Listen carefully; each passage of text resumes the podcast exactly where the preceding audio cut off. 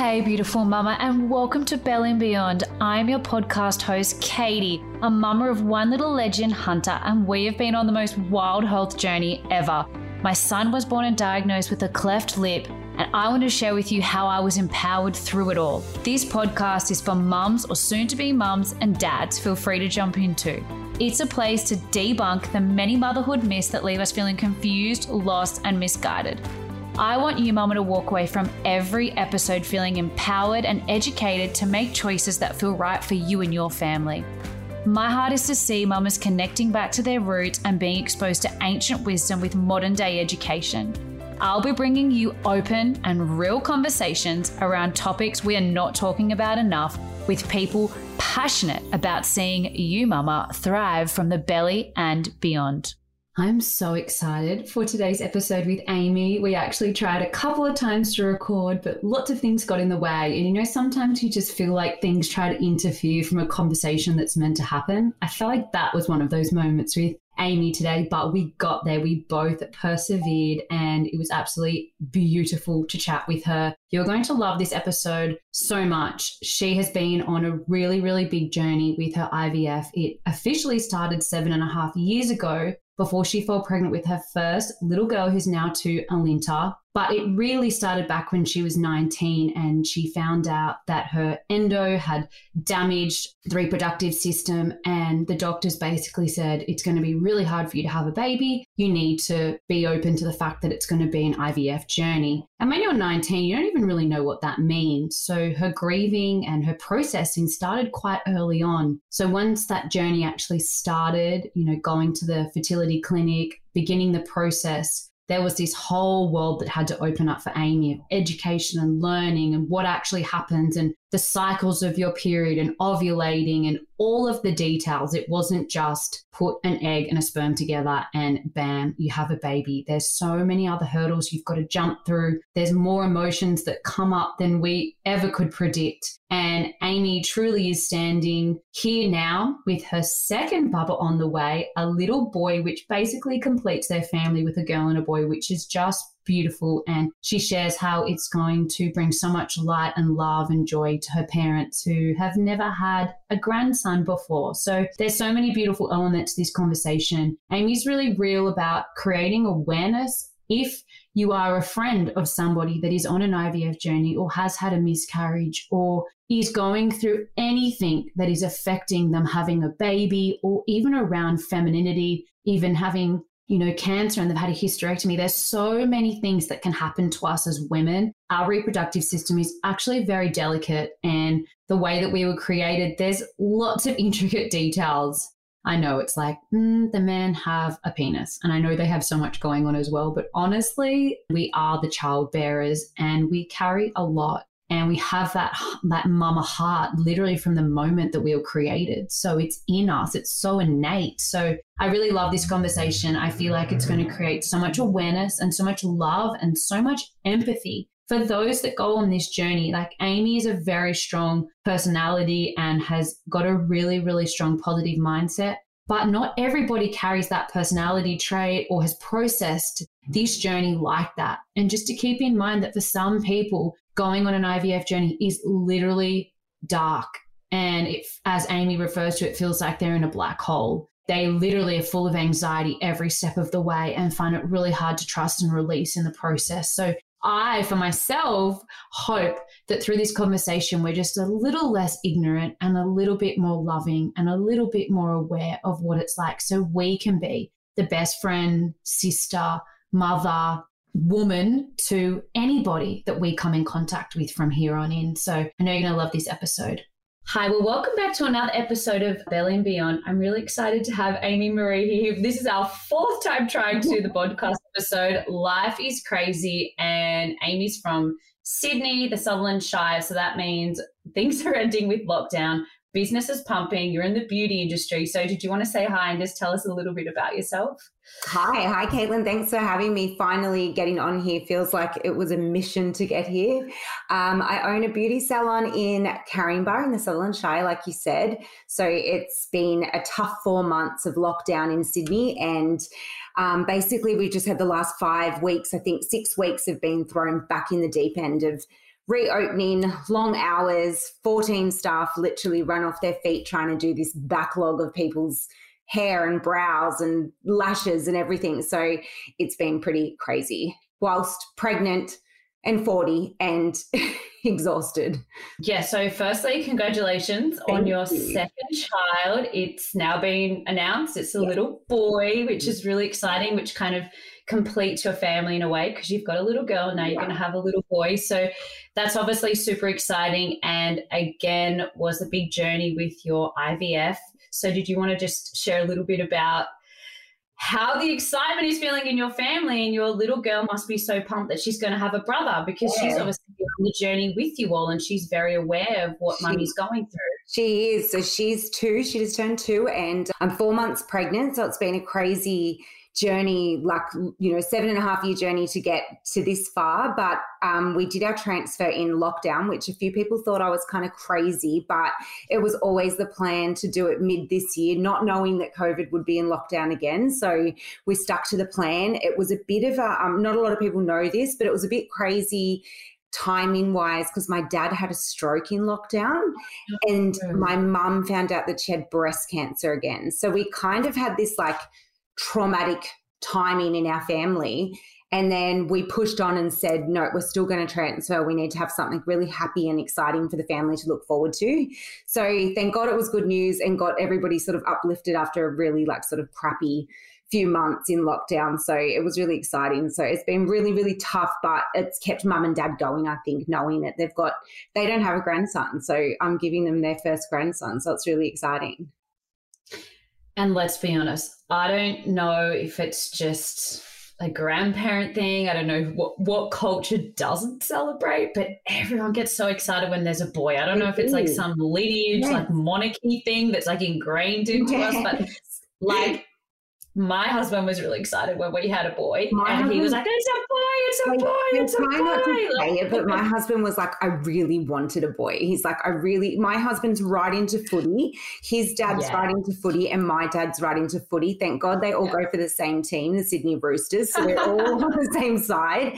So they just really like wanted a boy, and they would have been happy with anything. But you know, my I when it all happened, I was like, oh my God, I didn't even realize my sister has a daughter and I have a daughter. Like, this is my parents' first, like, grandson. Like, how excited! It's all new for them, which is so exciting for me to be able to give them that, especially after a real crappy time to just be like, they're getting something that they haven't had before.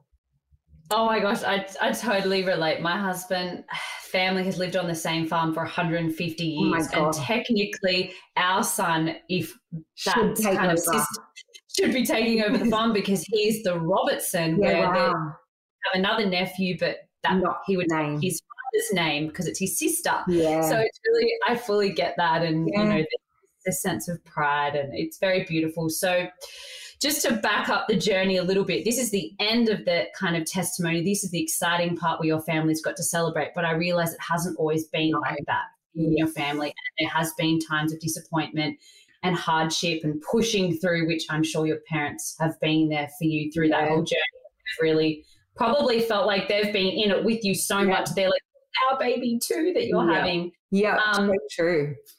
So obviously, there's been seven and a half years of this yeah. journey. What was it like right back at the very start? Like, I feel like now in today's society, things are becoming a little bit more normal to talk about this and you're not the only um, woman out there that's sharing so yeah. openly. There's lots of women coming forward and being yeah. really honest. But I'm guessing seven and a half years ago, it was a little bit awkward mm. and maybe it wasn't as easy to be vulnerable and it wasn't maybe as commonly spoken of. Yeah. So what was it like way back at the beginning that you maybe look back on now and you're like, wow, I've come so far. I'm so proud of myself. Yeah. So it's really been a 20 year journey because I found out I had to do IVF at 19 and I'm 40, I just turned wow. 40. So I had endometriosis or have endometriosis. My mum had endometriosis.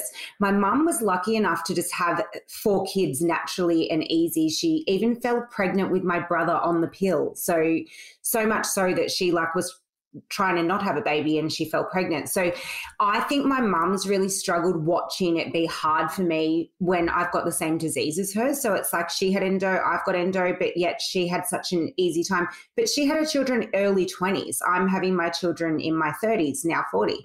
So it's just, I think it was just the prolonged timing of how long I had endo for. But when I was 20, uh, 19, I had a laparoscopy, my first, and they said basically my tubes were so damaged and everything was so damaged, IVF would be the only option for me when I chose to have a baby. So I kind of grieved then.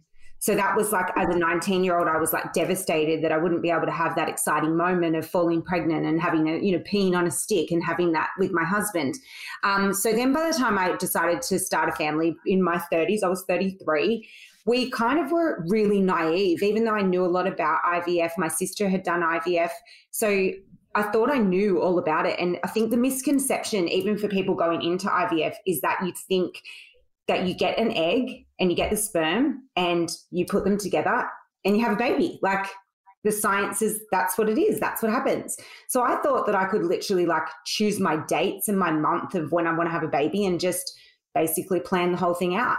I didn't realize how much nature is involved of like you know embryos don't always take and you know it's all on timing and and it's just not really that simple. They can create an embryo but you're not guaranteed that the embryo is going to implant and become a baby. So i think that was the misconception for me seven and a half years ago and i did keep it quiet for the first three years. So i've only been open about it sort of the last um yeah like probably 2017 it was when I finally opened up and talked about it. And it was my third transfer, and I had an ectopic pregnancy. So mm. when I had the ectopic pregnancy, like I was in hospital, I had emergency surgery, and I had I opted for a double fallopian tube removal because I knew that my fallopian tubes were useless and it, I didn't need them with IVF. So I decided to have them removed whilst I was in hospital. And that was the moment that I said to my husband, like, why are we being quiet about this? Why are we being secretive? No one knew I was pregnant. No one knew I was doing IVF. And I was so quiet about it. And I actually just opened up days later after the ectopic on social media. And my social media was very, very prominent like beauty blogging and you know spray tanning celebrities and going to the logies and it was all about that and then all of a sudden i just dropped this bombshell that basically I'd been doing IVF, I'd fallen pregnant, we were over the moon, and the baby was healthy with a heartbeat and in my fallopian tubes, and I had to have a medical termination. So that's kind of where it started. And it just like went crazy. Like just it just the floodgates opened and people just messaged me and I had so much support and I feel like it really helped me get through knowing that so many people had, well, had been through this or been through similar or knew someone that had been through it. And then all of a sudden my Instagram just went from like I think I had about 8,000 followers and it just went through to like you know 21,000 followers I've got now because it's I'm like not being rude but no one really cares about the beauty and the spray tanning and the the celebrities they they want this raw authentic conversation that's back then really wasn't being had. So it gave people a chance to sort of relate and talk to someone that was going through it. It was crazy. And how how did that feel for you? Because obviously people had an impression of you of this particular businesswoman and you kind of shifted gears a little bit and you're a bit yeah. vulnerable about who you are. And you're like, there's actually more to me than just my yeah. business, my job, or who I spray tan. Yeah. Like I'm actually a real person going through real things. I remember this message I got from this girl because my husband and I go on a lot of holidays. Like that's our outlet. And when we're, you know, if we've had a failed transfer or if we're preparing for an IVF transfer, we would always go on a holiday. So we were holidaying like three times a year. And I mean like Maldives, you know, Cook Islands, Fiji, because that was what I needed to get my downtime from work, switch off, get ready to just start again. And that's what got me through. But I had this girl message me and said, you know, after I announced that I'd had the ectopic and, you know, how tough it had been. And she just was like, I actually unfollowed you because I thought your life was just too perfect. And she said, you know, all your holidays and all your amazing business and like the celebrities. And she's like, I just became just, it made me just feel like crap about my own life. And she came back saying, I'm back now because I can, you know, relate to the things that you're talking about. And it just became more relatable. And it was, my life wasn't perfect. You know, obviously people were seeing a highlights reel like everyone else does on a lot of social media. I wasn't sharing the hard bits, but the really amazing holidays were because I was having such a hard time. And that's why we were choosing to put, you know, our money into things like that to try and that was my therapy. But people were only seeing the amazing holiday, they weren't seeing the you know the the horrible time that I was having at home doing injections and trying to do my IVF and gaining weight and losing weight, and it was just this roller coaster. So it just became more relatable, and I just found that I had a more engaging audience. So people started connecting with me and messaging me, and I had mother-in-laws saying, "I've got a daughter-in-law who's going through IVF, and I don't know how to talk to her. What do I say?" You know, so people just asking the questions that they're just unsure about what to do. And i think a lot of the problem is is that people don't know what to say and they end up saying the wrong thing.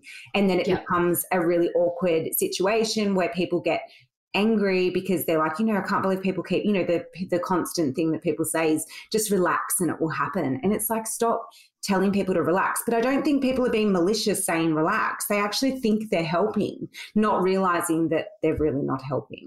It's like, so I think it's a conversation that needs to be had. And that's why I keep talking about it. And I keep, and I'm writing a book at the moment, and it's got a lot of information about this, about what to say and what not to say, because I think there's just not enough education around it. Yeah, and it's interesting that you bring that up straight because one of the reasons I really wanted to get you on was because I wanted to say, like, for anyone that feels ignorant in this particular area, what not to say and what to say. Because yeah. and it happens with all sorts of different things. I was talking to a friend about mental health the other day, and I said, Sorry if I sound really ignorant. I actually am not sure how to handle this. Yeah. I've never gone through I've had anxiety. I've never, yeah. and she sat me down. She's like, this is what it's like. This is how you need to treat the person. This is literally what it's like for them. And I was like, thanks so much for explaining that to me. Like, I, I just don't know. And I hate that feeling that you, don't know what to say and you say the wrong thing purely because you're uneducated. Yeah, and, so, and you're trying to be to say the right thing, and in trying so hard to say the right thing, often the wrong thing is said, and it happens in everything, like in grief when someone passes away, and you know, like you brought up the mental health. Like I, my sister has mental health issues, and I used to always say the wrong thing to her because I'm so like mentally strong, and I'd just be like, oh, you know, you need to just suck it up and you can't say that to someone that's in a black hole. So, and, and I had to get educated on those sorts of things and understand.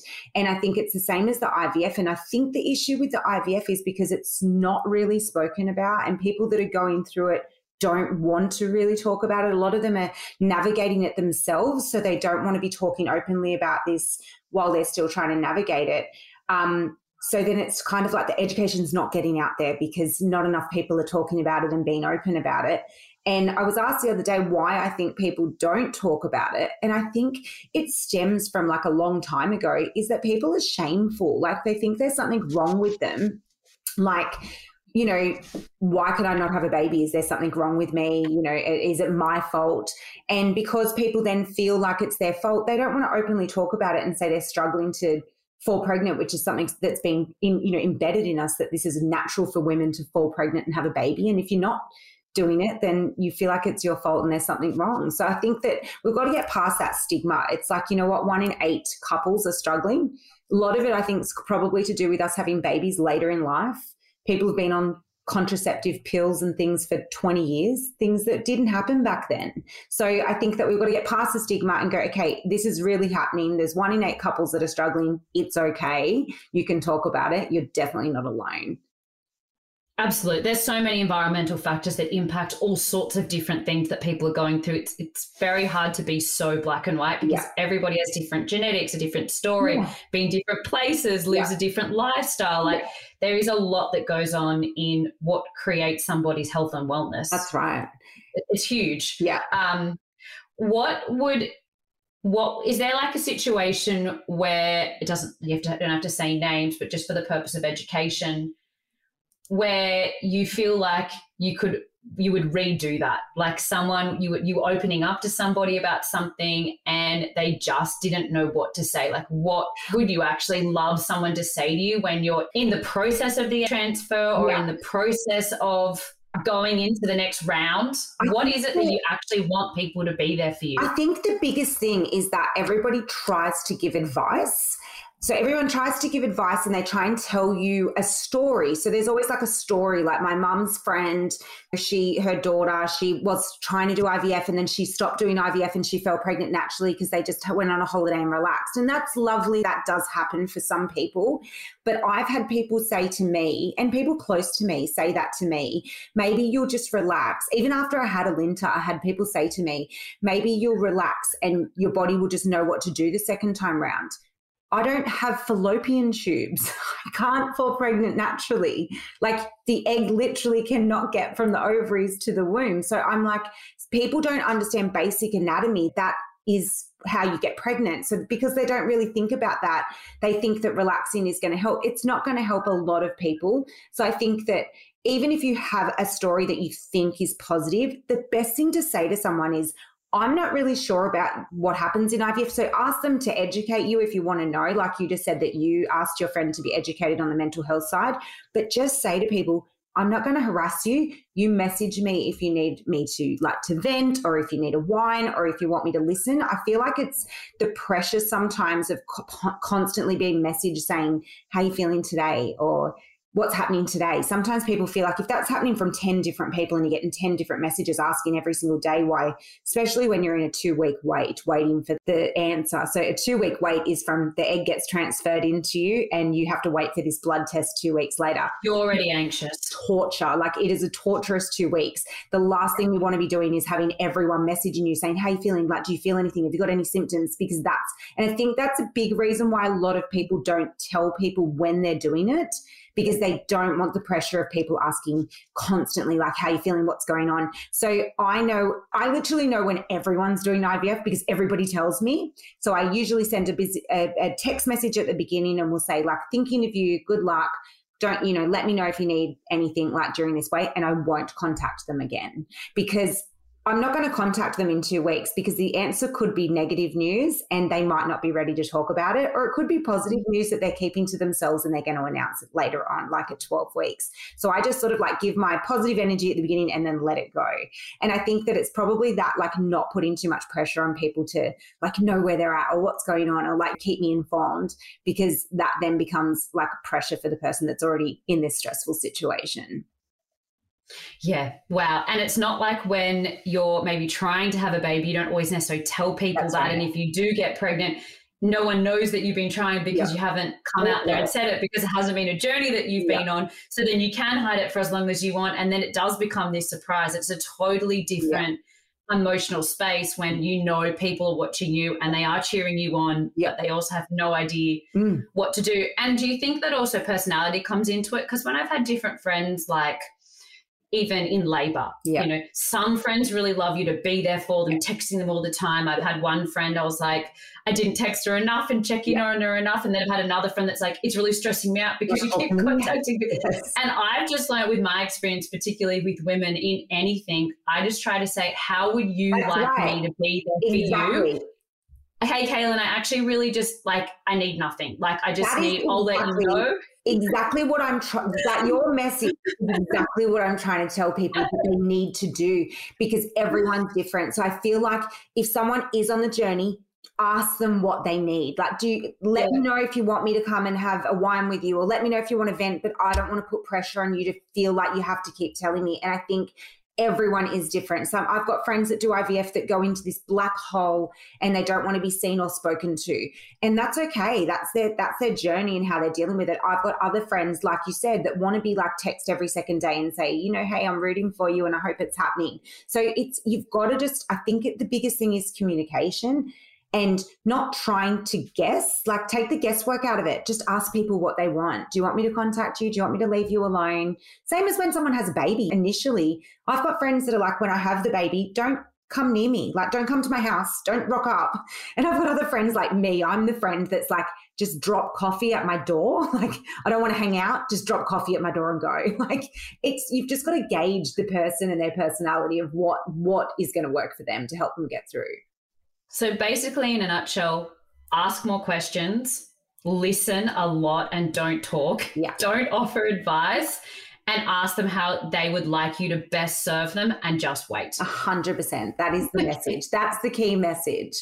And just get educated. Like, you know, IVF isn't straightforward. It's like buying a car. There's a million different types there's a million different reasons why people are doing IVF. It's not a one size fits all. And and sometimes people message me and ask for advice, and I'll be like, "What's your your fertility issue?" And it will be something that I've never touched on, and I'm like, I, I can't. You know, I can't comment on that. I've never ever experienced that. I've never done genetic testing because I've genetic issues has not been my issue. So it's it's not like IVF is a very blanket term for a lot of issues across the board. So when you give advice about IVF, you could be giving the complete wrong advice. Even for me, who's educated, I would never just give a blanket advice about IVF because I'm like, your issue could be completely different to mine. And I'm also assuming that different fertility clinics also have different processes, different techniques, yeah. different avenues. And like, one of the biggest things right now I'm dealing with in I'm in support groups and I like try and answer questions to girls all the time in the Facebook support groups for IVF Australia. And one of the biggest things that's coming up a lot that I'm really feeling connected to is a lot of clinics grade your embryo. So you get an embryo and then they grade the quality of it. No, it's not the quality, sorry. It's really what it looks like. So it's whether the cells have split perfectly or not perfectly. And I've got a friend who's an embryologist who, when I first did my first round of IVF, said to me, grading means nothing. It's just, is it a pretty embryo or is it an ugly embryo? It doesn't mean it's going to work or it's not going to work. It doesn't mean that your kid's going to have a genetic illness or something. It's just how pretty it looks in the petri dish, right? So she said, that's great that they grade them, but a grades or level one, whatever your clinic calls it, doesn't necessarily mean this is a perfect embryo and it's going to work. So people put their best embryos in first, their best gradings first, and they often fail. And then they think, well, what hope am I going to have with my poorly graded embryo if my good one didn't work? And my friend, who's an embryologist, said to me, get it out of your head the, the poorly graded embryos work all the time. Her words to me were, there is ugly embryos walking around you everywhere. She's like, they're everywhere. They're just ugly embryos. They're still good people. So the interesting part is, is my embryo that is now I'm pregnant with was my worst graded embryo in my whole journey. My ninth transfer, worst graded embryo. So poorly graded at my old clinic that when I transferred it to my new clinic, they said to me, we wouldn't have even frozen that. We would have discarded it. And here I am pregnant, four months pregnant with what seems to be a perfectly fine child. So it's just like, you know, education again around this whole new thing of grading. So when girls write things on the support group, I'm like, ignore the grading, ignore it. I'm pregnant with a terrible graded embryo and it's totally fine. And it's very common. That's what's happening. People are pregnant and having perfectly great children on a poorly graded embryo. So it's so deep and technical, and your different clinics do have your different ways and protocols that from one clinic to another are completely different. My clinic wouldn't have even frozen this. Wow. And how do you not let the medical jargon mess with your head? Because I know for me, like, I didn't necessarily go on the same process as you. Mine was on the other side once the baby actually was created. Yeah. I then got told at my 20 week scan he was diagnosed with a birth defect, cleft lip, cleft yeah. palate. They yeah. obviously wanted to check his heart, his brain, and they just started speaking all of this stuff. They even actually gave me permission to abort. Yeah, I felt crazy. like it was too hard for me. And I was like, sorry, what? And I'm not judging anyone that's made that no, decision, but no. for me, it just, I literally looked the OB in the eye. I was like, do not ever no. say that to me again. Yeah. I am here for a different reason. Yeah. And I just remember my head getting so overwhelmed by all this stuff. I just had to like cut it all out and yeah. just kind of go back to me and just trust the process a little bit and not let them with the grading and dictate yeah. to me what's going to be successful and isn't successful. At the end of the day, it is an embryo. Yes. It's, it's a life. Yeah. So how did you anchor to like what do you anchor to or how did you process through that to just keep trusting that every time they did that transfer regardless of the grading like you had a chance? I mean for me i'm like a little bit alternate and spiritual and i actually went to i go to a particular psychic and she predicts a lot of stuff to me. So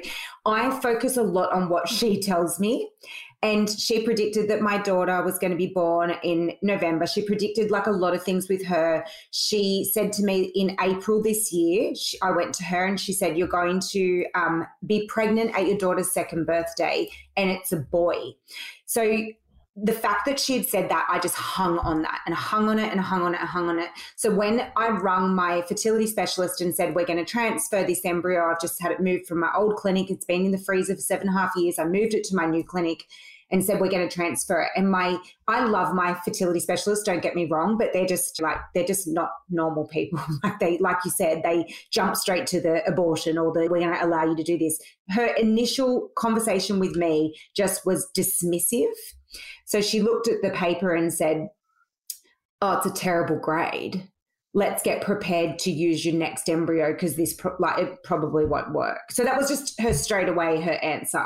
And I just she said spoke her, negativity into you straight she, away. She literally could have, if I was a different person, had made me spiral into, oh my God, it's not going to work, it's not going to work, it's not going to work. But I just kept focusing on no, like I'm going to be pregnant at my daughter's second birthday, which is May, which means uh, this has to work. I have to have this work. And I just kept focusing and focusing on it. But I remember now, like being four months pregnant, and I was talking to a girlfriend the other day, and I was like, I could have let that get in my head. Like if I just let her comment get in my head, it could have taken me in a completely different like headspace of negativity.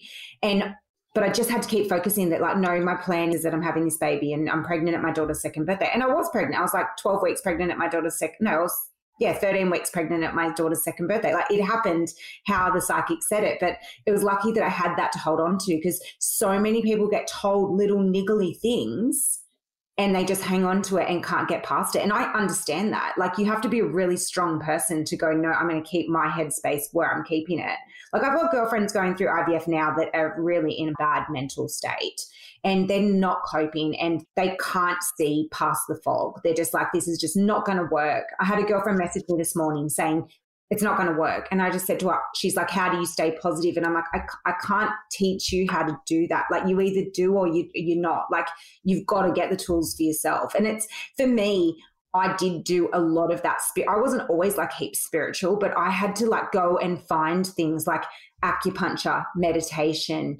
I've not through since COVID, but before COVID was happening, I was doing sound healing and breath work, like things that were just grounding me and keeping me focused on what I'm focused on. I've got a mood board in my office and I put up on my mood board the transfer date when my baby's going to be born. Like that is my vision board. It's going to happen. And I feel like if I don't put it on my vision board, it doesn't happen. But what I put on my vision board happens. And it's it's not for everyone. It's a bit mumbo jumbo and people think it's like whatever. But when you when you've been on a journey like me, you get to a point where you have to do anything. Like I think I didn't make a lot of changes initially in the first couple of years and then and I was like I'm not changing my lifestyle and I'm not I'm healthy and I'm fit and then by the end I was like no alcohol, no caffeine. Like, you know, changed my exercise regime, had a vision board and it was like you you are so desperate for what you want that you'll do whatever you ha- whatever it takes to get there.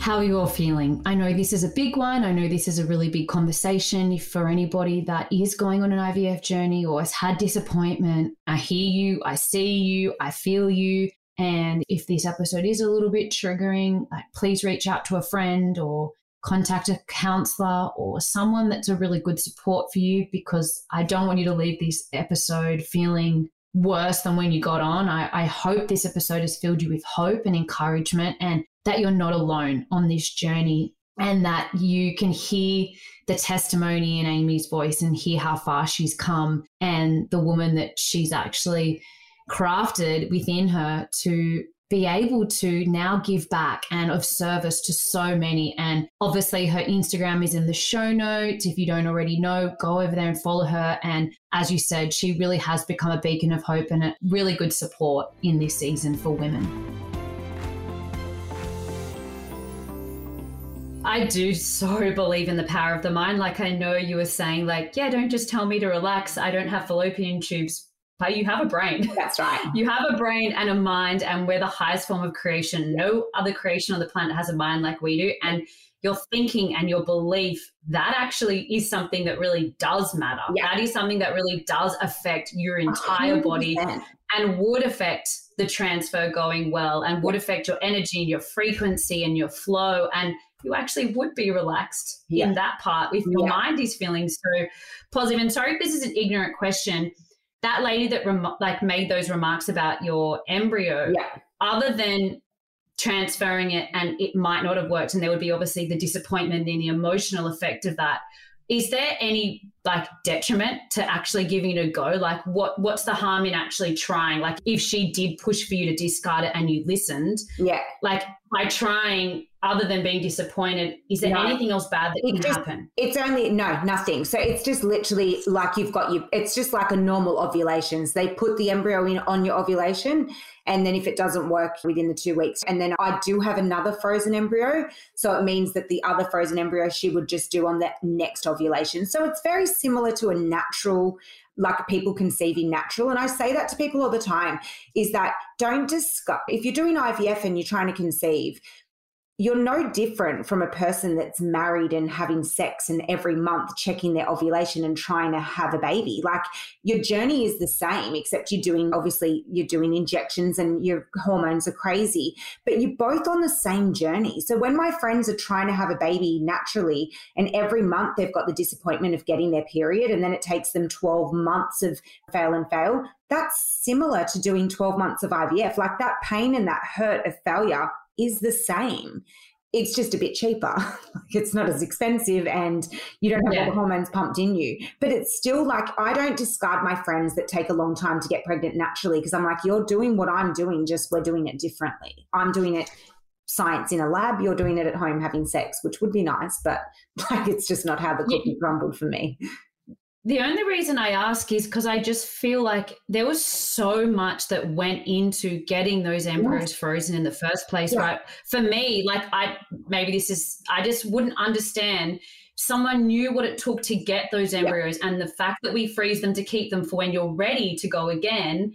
Why on earth would anyone so think, not take a fifty percent chance of like doing it? So what I if think, you didn't have any more left? So she was saying that they don't freeze anything that is lower than a 2.5 level. So they only do up to 2.5 grading, and mine was a grade three. So mine was like 0.5 below what they freeze on. And I think the reason why that's their cutoff is because the actual chance of it thawing and surviving is low.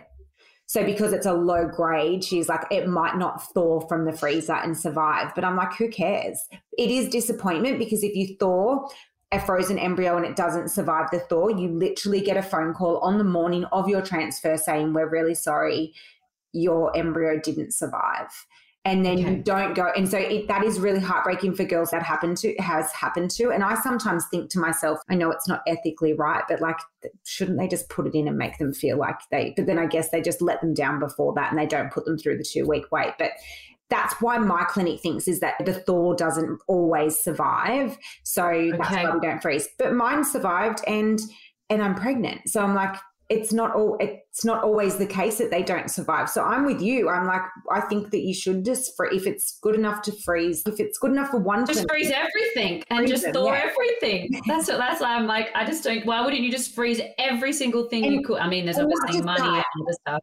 I've been paying storage fees for seven yes. years. Seven yes. and a half years. I've been storing six hundred dollars a year. I was paying just to store this baby and store and store. So technically, this baby I'm about to have is really the older sibling of my daughter because it was in 2014 and she was born in 2019. So it's kind of crazy. Like it was created before her, but then born after her. So and I always used to say, like, I'd love to have a boy first and then a girl. So I really did have a boy first and then a girl, but I just, she was born first and then he came second. But it's just so technical and it really is hard to be in a good headspace. And I understand why people get really like out of control because they don't have anyone to talk to. And I think that's why my socials is just blown up because they feel like I'm someone they can talk to. So I, I have daily conversations and I reply to everybody that messages me. I spend every day time allocated to respond to people because I know how hard it is for them to open up and say, hey, like this is what I'm going through. Like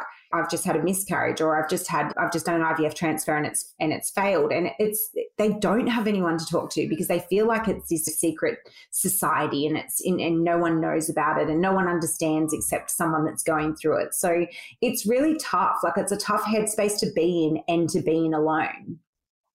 Wow. Okay.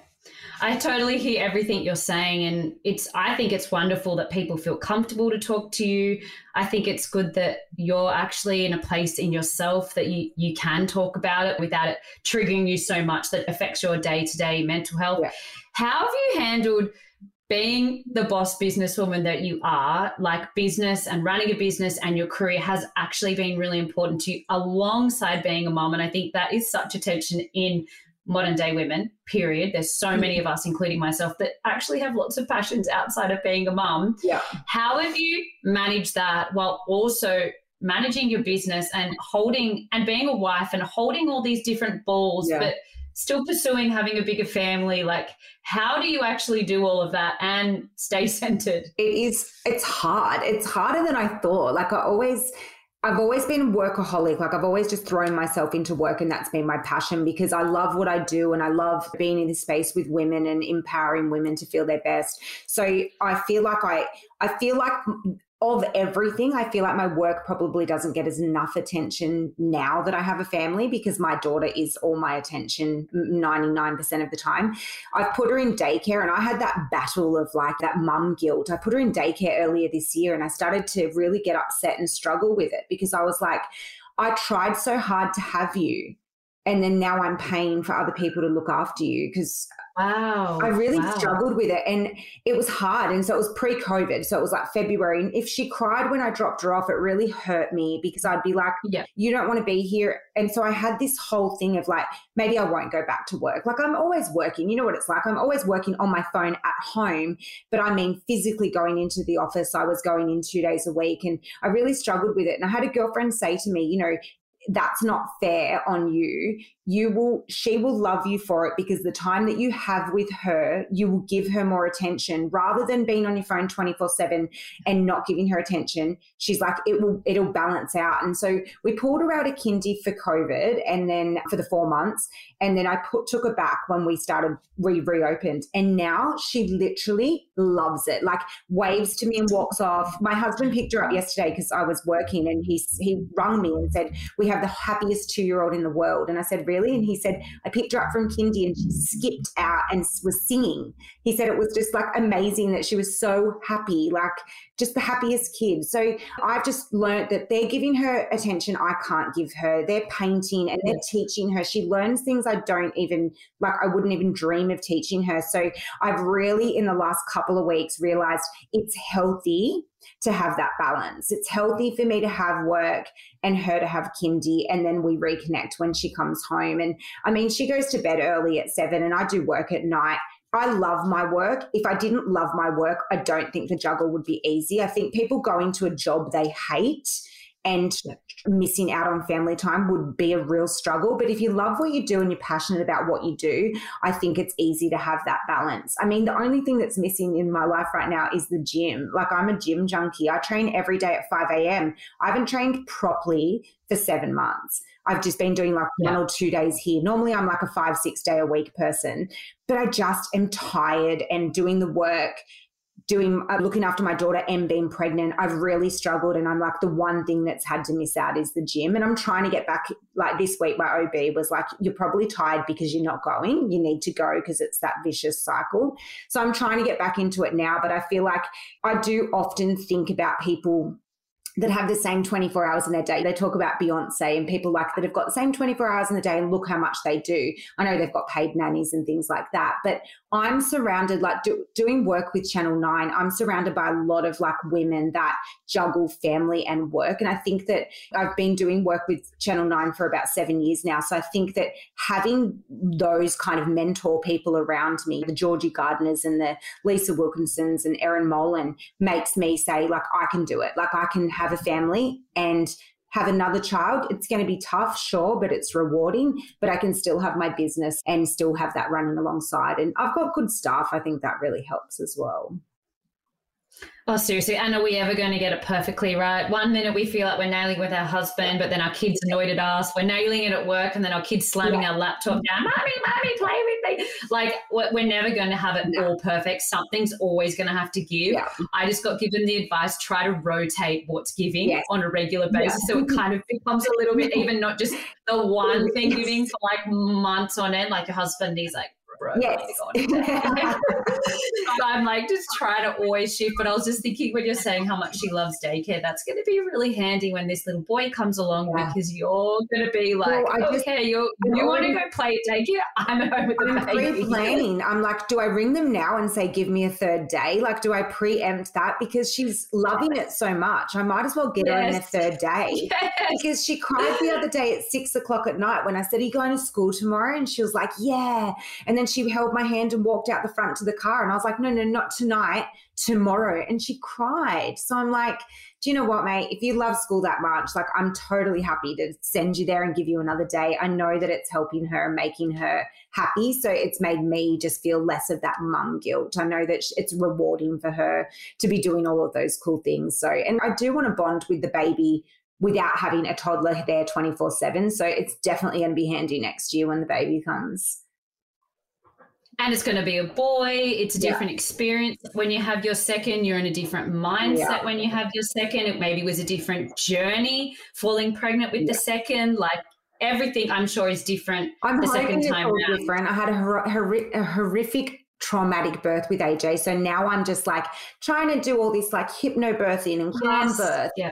trying to just get into a different headspace to be like, I'm not going to let the last one taint this one. You know, people are saying, I saw you share that. Yeah. People are telling me like, you know, just get a C section and like, you know, hats off to people that go and get a C section, but that's major surgery. Like, I don't really, that's for me not an easy option. That's not the easy way out. and not with a two year old, like picking her up and having a baby as well. So I'm like, like I kind of want to, you know, and I'm I'm funny like that. Like I want to beat the universe. I want to be like, no, like I didn't enjoy the first one. I want I'm desperate to have a beautiful experience for the second one. Like I'm just so desperate. And like I was just saying, I have like really good relationships with Lisa Wilkinson. She in particular had a horrific first birth and her second and third, she's I, I saw her only a few months ago. She came into the salon and she said to me, I promise you it can be a better experience. And she's like, my first was so bad, but my second and third were beautiful experiences. So I'm just trying to like, you know, myself with all the equipment to try and make that happen this time round. So it's completely different one of the reasons I started this podcast because I was determined that women could feel like they could rewrite their birth story no matter yep. what happened. Like there's a lot of things that happen we can't control, but yep. there is a lot of things we can have an influence in if we understand birthing language yep. and lingo and what people are talking to us about. And we can put a little bit more of a fight on than people think that we can, right? We're not as submissive as we need to be in the birth, like the, the labor room. So I 100%, and you're already going in there with probably a totally different mind frame than you went the first time. The first time you're going in, like, I don't know what I'm doing. Yeah. I'm just trusting. Yeah. I'm just so glad I'm pregnant. Yeah. This has been the longest journey. The second time you're like, ah, make way. I'm coming through and I'm going to birth my baby time, and I'm going to boss it. Well, the first time I was so naive because again, I thought like, oh my God, I had this like really hard journey to get pregnant. Surely that's my hard, right? So I'm going to be blessed with this like easy birth because, you know, the universe feels sorry for me. And that just was not the case. And I got in there and it was just so much harder. But I feel like mentally I could have handled it. I just was out of control. I felt like I didn't have control. And I'm like, if I go in next time with control and a better headspace, I feel like I could have made it better. But I just need to arm myself with all of that. Like, I'm not letting the first one ruin the second experience. And I've seen so many people say how good their second experience is when they've just, you know, gone in with a different plan. Yeah, seriously. And that bliss moment can look so differently. Yeah. And like I envision my second birth already. I envision because yeah. I couldn't breastfeed. So I literally have dreams of myself breastfeeding. breastfeeding. Like, yeah. I'm going to breastfeed the second time. like I can see myself being like the happy and crying person after having a baby rather than the manifestation yeah. and it works. It really works. Like it, i feel like you can manifest anything to happen and it's just regaining that control. So that's my journey now. I'm googling like crazy and people are sending me book titles of hypnobirthing and i'm trying to find people that i can do courses with because i'm just like i want to be armed with everything. I want to be so prepared. I love that. We did She Births yes, have you heard of She Births i've looked at this. Yes good. It's it's a little bit more expensive, yeah. but it's the Worth only it. birthing course that I looked into that was really well balanced between medical mm. and like intuitive. It wasn't too left, it wasn't too right. Yeah. It was really centered. Yeah. And I feel like I went into the birth space and I knew the lingo. I feel like I knew how to talk to midwives and doctors and if they said something to me, I could question them. I felt really educated. It wasn't just hey, let's learn how to breathe. Because I wasn't just breathing when I had a baby. I was freaking roaring like a lion. I needed more than breath and I was like yelling. so I loved that really kind of, I know what's happening yeah. feeling. And you're probably a little bit that person. Do you like to know what's going on? Yeah. Um, it was fantastic. Yeah, see, that's what I want. I'll, I'll look at that properly now because that's what I want. I just want to be armed with all the tools. And I'm like you, I couldn't breastfeed. I did two months and it killed me, like killed me. So I just, I want to, I want to just, but I also felt like really pressured to just breastfeed. So this time I'm just like, I want to just connect with my baby and whatever happens, I want to just not put pressure on myself either way. If it happens, amazing, but I don't want to be feeling guilty if it doesn't happen. I just want to, my mum didn't breastfeed any of us four kids. She just couldn't get it. So I'm just like, I just want to be very like relaxed in whatever decision I make and whichever way I go, I just want to do what's best for me and the child so that it's us connected and not putting pressure on ourselves. Absolutely. That, that's a whole other conversation, but that's something I'm so passionate about, which people don't talk about enough. And yeah. it's called breastfeeding grief. Yeah. And people also say stupid things to you when you're going through breastfeeding grief. 100%. And you're allowed to feel sad and disappointed that didn't work. Even if fed is best. Yeah. But it's not about fed is best. It's just, I'm sad that didn't happen. Yeah, and Let you're allowed to be time you're allowed to be yeah. sad about a lot of things. Yeah. But this society doesn't let you be sad about anything. And I think oh, that's the thing. Crazy. Even with IVF and with and, and with miscarriage and all of these things, I feel like people do feel pressured into not grieving. And I'm going through this with someone right now who just told me someone that's close to me just told me they had a miscarriage during mm. um, lockdown and she hadn't told anyone and she she just told me like two days ago and she just she just broke her heart crying and i said to her like it's she wasn't telling any of her family or anyone, right? So it's this big secret. But I just said to her, like, it, these feelings are valid. And I think that's what the issue is, is that people feel guilty about being upset when it's an early pregnancy loss. And I'm just like, a pregnancy is a life and you just lost a life you are allowed to grieve. And i think that that's why i'm really passionate about talking about miscarriage and my losses and saying mm. someone did say to me not directly to me but to someone else that, that told me that someone said I don't know why Amy's so upset. Like she was only like nine weeks pregnant when I had the first loss. And I just was like, is that really what people think? Is that like, do people really think that? I found out it was someone that had never had a loss. So I was like, I don't really think that you're in a position to even make a comment like that. And you know, had they had a baby? Yeah, they had, had, had a baby. Had- They'd had a baby, but they hadn't ever had a miscarriage. But I'm like, imagine if your baby that you have now you lost at nine weeks. Like it doesn't matter how many weeks you lose a baby. There's something else going on there for that person yeah. because as soon as you become a mother, there's like a chemical change that happens in your yeah. brain and you are forever emotional yeah. about anything, anything, to do with children. That's why you cry when you see those little kids in Africa starving after you've had a baby because you've had a baby and your brain is changed forever. But I There's just something going on with that person. like society really needs to like learn that it's it's valid. Your feelings are valid. You are allowed to be grieving and you are allowed to be devastated, whether you lose a baby at four weeks or four months or nine months or, or embryo. Anywhere. You, you are allowed to be upset. And I think that it's validating those feelings and making people feel like they're seen and, and that it's okay to feel like that. And that's what I just said to this girl recently. I'm like, you are totally allowed to feel like that. You can break your heart. You can you don't need to explain your behavior or why you're upset. And and this is probably why I hate the 12 week rule because I'm like, why do we hide that we're pregnant when it's such a beautiful and exciting and amazing news we hide it for 12 weeks because the in case we lose the baby we don't want anyone to know like it doesn't make sense to me. Like, why wouldn't you share your amazing news when you get it?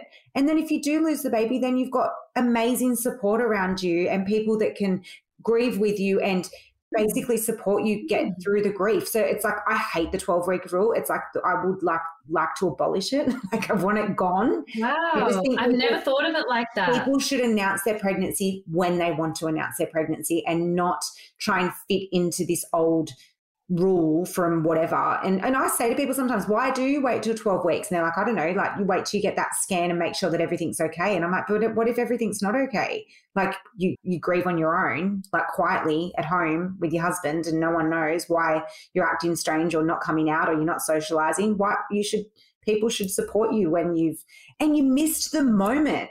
You missed the moment of saying I'm pregnant and everyone being like, oh my God, I'm so excited. You missed it because then you have a miscarriage. And so you didn't get that moment at all. So I just feel like people should get that moment. Even if they lose the baby, they should have the exciting, amazing moment of, I'm pregnant. Wow. I just, wow. Yeah, that's quite profound. It's crazy. I just think it's just such a crazy. I had to battle with my husband because he sort of was scared when I was pregnant with Alinta. So we we negotiated week eight. Sounds like my husband. we negotiated week eight. So it was like not 12 weeks, but he wouldn't let me announce it four weeks, which was when we found out. So we had four weeks of just this limbo. And then we announced that um, we were pregnant at eight weeks. But then with um, this baby, I said to him, and obviously I have to respect that he's half of this family and I have to respect his feelings.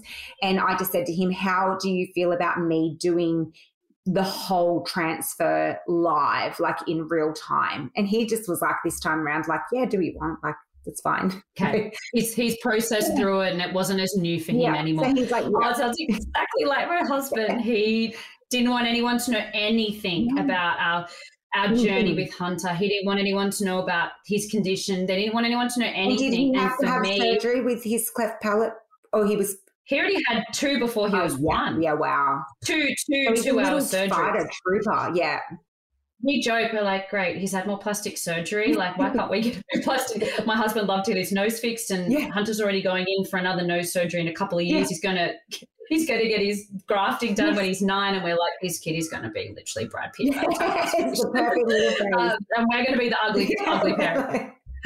we don't not like that. But I feel like maybe you were similar to me that actually sharing your story, oh. being open about it, actually really helped you. For me, him making me keep it secret oh. actually started to rot my soul, yes. and it actually felt like it made me feel like I was starting to get depression yes. because.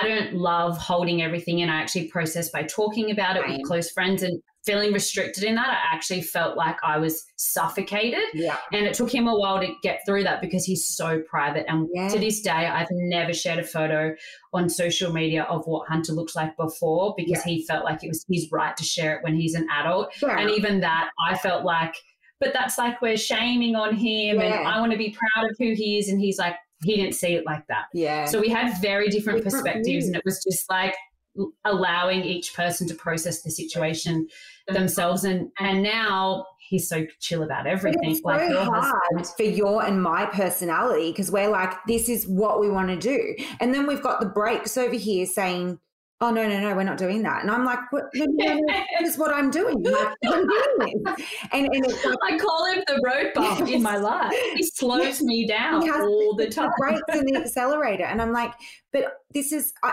and I have to keep reminding myself, this is our journey. This is not his. Yes. This is not my journey or his That's journey. Right. This is our journey. So your, I do need to be respectful of his feelings. And sometimes I go and post things, and I'll have to like ring him beforehand and say, "Oh my god, I'm about to post this. Are you okay with it?" And I mean, now he's so used to me doing it that he's just like, "Yeah, whatever." But early days, it was like, you know, some things I'd be like, "I'm going to post this," and he was just like no, like you can't. Freaking out. Even the birth yeah. photo. So my daughter was born at eleven eleven on the first of the 11th. And, and we're saw that. very spiritual. Like we're right into the eleven eleven thing. Like, you know, my, and one of my friends passed away six weeks before my daughter was born and she was right into mm. eleven eleven. So we're like, oh my God, she's doing this. Like she's made this happen. So I said to Scott, we were going to have a birth photographer and then I ummed and ahed about it and I didn't know if I wanted to do it. And I, I just, I didn't know what my birth was going to be like. I'd never done it before. So I just at the last minute said, no, nah, I'm not doing it. So I said to Scott, can you take photos of when she's born just so I've got something to look back on? Because I'm going to forget this, like, you know, the brain fog. I'm just going to forget it. So he took photos like as she was coming out. And because she came so out non responsive, she's like yeah, blue and floppy. So he, like, initially was like, oh my God, she's born at 11 11. Like, and he's pumped. But then he's like, oh shit, like these photos are of her like unresponsive. So once she got sorted, they resuscitated her, brought her back in, and everything was fine. He later said to me, I think we should delete those photos. And I was like, no, no, no, don't. Like, I need to process it. Like, don't delete anything. Like, just keep everything and we'll talk about it later. And then it took us a while to like process the whole like birth trauma and like, you know, that how she was born and how upsetting it was. And then, you know, she was fine and it was great. So it was a positive experience. And I was like, no, I want the photos and I want to share them. And I did. I shared them like at some point. I did share them on my social media. But I had to say to him, Are you okay with me sharing this photo of her, like born unresponsive? And he was fine with it, but it had to be a conversation because he is ultra sensitive and and quite, you know, much more private than I am, sort of like your husband. And it's like, you know, we've got to find this middle ground for the two of us where it's okay to do what we're doing or, you know, make sure that we're both happy and on the same page, not just putting everything out there. And, you know, it is, I, guess, like I don't look at things the way that your husband and my husband look at things, but I guess it is your son's journey as well. And we do have to be mindful of that too. I mean, I'm sort of not really, I just put everything out there. But I'm like, you know, I would never do anything that would hurt my child. I've always got their positive. I just think it's, it helps so many people. That must count for something. Yeah. Wow. Oh, I, I totally relate on so many levels. Just before we like wrap it up, yeah.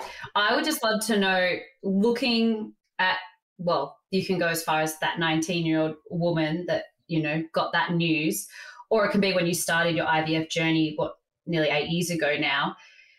Looking at that whole journey and you sitting right here now, being on a podcast, writing a book, sharing across different platforms, like what are you the most proud about yourself on this journey like what do you look back on and go do you know what i actually can't believe that i've become this person or this is you know crafted in my character yeah i feel like I feel like this topic has just come up recently for me. And it's weird because people, because I had this beauty business and helped women feel good about themselves, people, I remember a friend who was a cop said to me, like, that must be so rewarding for you. And I was like, oh, it is but I knew there was something more. Like I knew that there was always going to be something more like helpful and more deep that that I was going to do in life, but I didn't know what it was. Like I was like, am I going to go back to uni? Am I going to do some different career? Am I going to change paths? So when this kind of all just you know happened, right, and then and obviously like eight years ago i wouldn't have thought that i would be on this eight year journey. I just thought i was going to do ivf and have a baby and then my life was just going to be normal like everybody else. But as it just kept going and all the all the hurdles and the bumps and everything that came i really really and especially writing like right now writing my book i'm really reflecting on it and it's like this is what my life purpose is and it's weird because i didn't choose it and i didn't i wouldn't have chosen it. Like if i had a choice that i wouldn't have gone oh hey like let's struggle to have a family and let's have all these issues. But it's definitely become what i'm meant to do and i and it's definitely become my voice and who how i'm helping people is in a way that i never would have thought. So it actually makes me proud even though it's a really horrible and hard thing. It's made me proud to go well like you know what? I've done it I've been through all of this and there's something that I can give back to people that are going through now and it's and it's you know it, it, can't be a learned experience. It's not a university degree that got me here. It's it's just life. Like my life journey has now become you know this I've become a voice for IVF and endometriosis and miscarriage and now birth trauma and like you know mumming. And it's like this has become a voice that's helped people that I never would have dreamed of helping. Like people, all I get random countries messaging me, like UK and Brazil and India and Singapore. I've got people messaging me. So I'm like, I never would have thought I'd be helping people in these countries around the world try and get through their grief and what they're going through. So I guess, yeah, I guess it's become my calling. And also, in a lot of those countries, they have very different belief system. Yeah. And speaking online the way that you do would be totally against their yeah. religion and their culture. Yeah. And a lot of the time, they keep all of those things so secret and locked up. And they're actually shamed in, like, you know, mm. the caste system and stuff like that. So to be able to jump on a phone and see you all the way over in Australia actually would be the most life altering thing for them in their day. And like literally so, would bring them hope. And a lot of them are like multiple messages over years where they've just been connecting with me and connecting with me because they've got no one to talk to. And I'm just like, you know what? This is what I'm meant to be doing. Yes, I love my beauty business and I love making women feel amazing, but this is what I'm meant to be doing.